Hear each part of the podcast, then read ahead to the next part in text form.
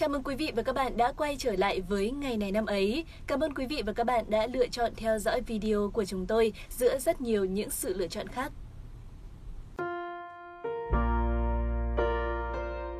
Quý vị và các bạn thân mến, cứ vào dịp cuối tháng 4, những câu chuyện về ngày giải phóng lịch sử năm 1975 lại được kể, được chia sẻ nhiều hơn bao giờ hết.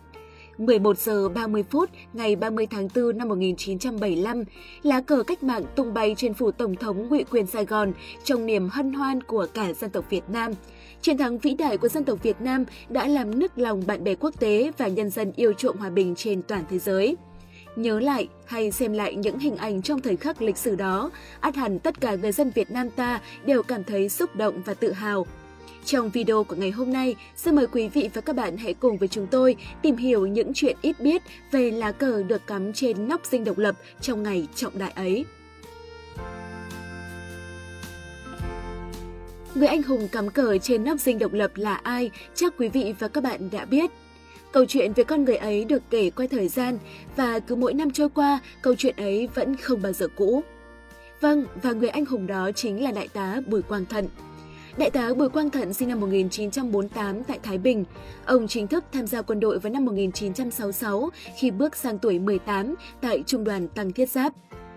Tham gia chiến dịch Hồ Chí Minh lịch sử, ông giữ vai trò đại đội trưởng đại đội 4, tiểu đoàn 1, lữ đoàn Tăng Thiết Giáp trong quân đoàn 2, là đơn vị trực tiếp đảm nhiệm việc đánh chiếm dinh độc lập có mặt trên chiếc xe tăng T-54 mang số hiệu 843 đi đầu đội hình tiến vào dinh độc lập trong buổi trưa ngày 30 tháng 4 năm 1975.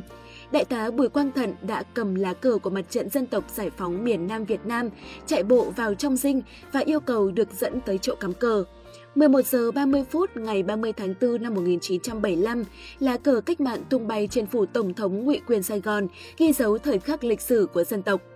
Có một điều mà chắc là ít người biết, đó là lá cờ mà đại đội trưởng Bùi Quang Thận lấy ở xe không phải là lá cờ được chuẩn bị trước để cắm ở dinh độc lập, nhưng chính lá cờ ấy lại mang một ý nghĩa vô cùng to lớn.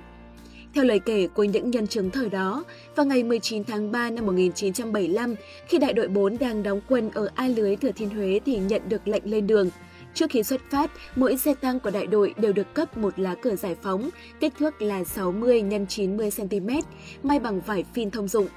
Mục đích của việc phát cờ là nhằm phân định rõ đây là xe tăng của quân giải phóng để những đơn vị của ta dễ nhận và tránh bắn nhầm nhau. Ngoài ra, mỗi xe tăng khi di chuyển, lá cờ trên tháp pháo thường bay phần phật càng làm cho việc xung trận thêm khí thế hơn.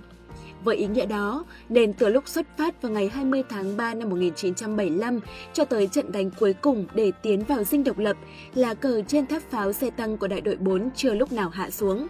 Trưa ngày 30 tháng 4 năm 1975, hai chiếc xe tăng 390 và 843 dẫn đầu tiến vào cổng dinh độc lập. Xe tăng 843 tới trước, khi tới dinh độc lập thấy cổng đóng, trưởng xe Bùi Quang Thận đã ra lệnh cho hai pháo thủ là Nguyễn Văn Kỳ và Thái Bá Minh nhắm vào giữa cổng dinh độc lập để khai pháo. Thế nhưng đạn không nổ, hai lần như vậy, trưởng xe Bùi Quang Thận ra lệnh quay nòng pháo ra sau để cho xe húc đổ cổng dinh. Trong 10 phút phải húc 3 lần thì cánh cổng trái mới bung ra. Ngay sau đó thì xe tăng 390 đã lao vào húc đổ cổng chính, rồi hai xe tiến vào trong. Nhiệm vụ chính lúc đó là cắm cờ, đại đội trưởng Bùi Quang Thận đã tháo lá cờ trên tháp pháo xuống và chạy vào trong dinh mà không mang theo bất cứ vũ khí gì. Lá cờ trận mạc tuy không to nhưng đã đồng hành cùng xe hàng ngàn cây số, trải qua nhiều trận đánh nên là biểu tượng rất có ý nghĩa ở thời khắc lịch sử này khi được cắm trên dinh độc lập. Vào trong dinh, đội trưởng Bùi Quang Thận gặp Lý Tránh Trung, Bộ trưởng Bộ Văn hóa Thông tin Chính quyền Việt Nam Cộng Hòa. Ông đã yêu cầu được gặp Tổng thống Dương Văn Minh. Thấy Tổng thống Dương Văn Minh đi ra, đại đội trưởng Bùi Quang Thận đã ra lệnh đưa ông lên cột cờ của dinh độc lập. Lên tới nắp dinh, để cắm được cờ, đội trưởng Bùi Quang Thận phải hạ lá cờ ba sọc của Việt Nam Cộng Hòa xuống. Lá cờ này to, vải dày nên khá mất thời gian để đại đội trưởng Bùi Quang Thận hạ nó xuống. Trước khi kéo cờ của ta lên nóc dinh độc lập, vì muốn lưu lại khoảnh khắc lịch sử này, đội trưởng Bùi Quang Thận đã ghi chữ Thận 11 giờ 30 phút ngày 30 tháng 4 năm 1975 bằng bút máy Trường Sơn lên góc của lá cờ. Sau khi kéo cờ xong, đại đội trưởng Bùi Quang Thận định vứt lá cờ ba sọc lại, nhưng sau đó lại nhặt lên và cuộn lại với ý định làm vật kỷ niệm trong cuộc đời chiến đấu. Lúc đó bộ đội ta đã vào dinh rất đông, nhiều lá cờ chiến thắng được vất lên và cắm ở rất nhiều nơi. Thấy Bùi Quang Thận, một số phóng viên đã tới chụp ảnh. Trong tay anh vẫn còn cầm theo chiến lợi phẩm là lá cờ ba sọc được cuộn tròn. Sau này, khi tìm hiểu xem ai là người đã cắm cờ trên nóc dinh độc lập, lá cờ ba sọc mà đại đội trưởng Bùi Quang Thận cầm theo chính là minh chứng quan trọng để xác định việc này.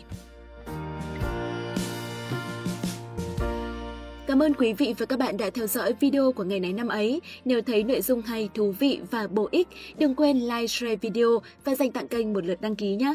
Cảm ơn quý vị và các bạn rất nhiều. Xin chào và hẹn gặp lại.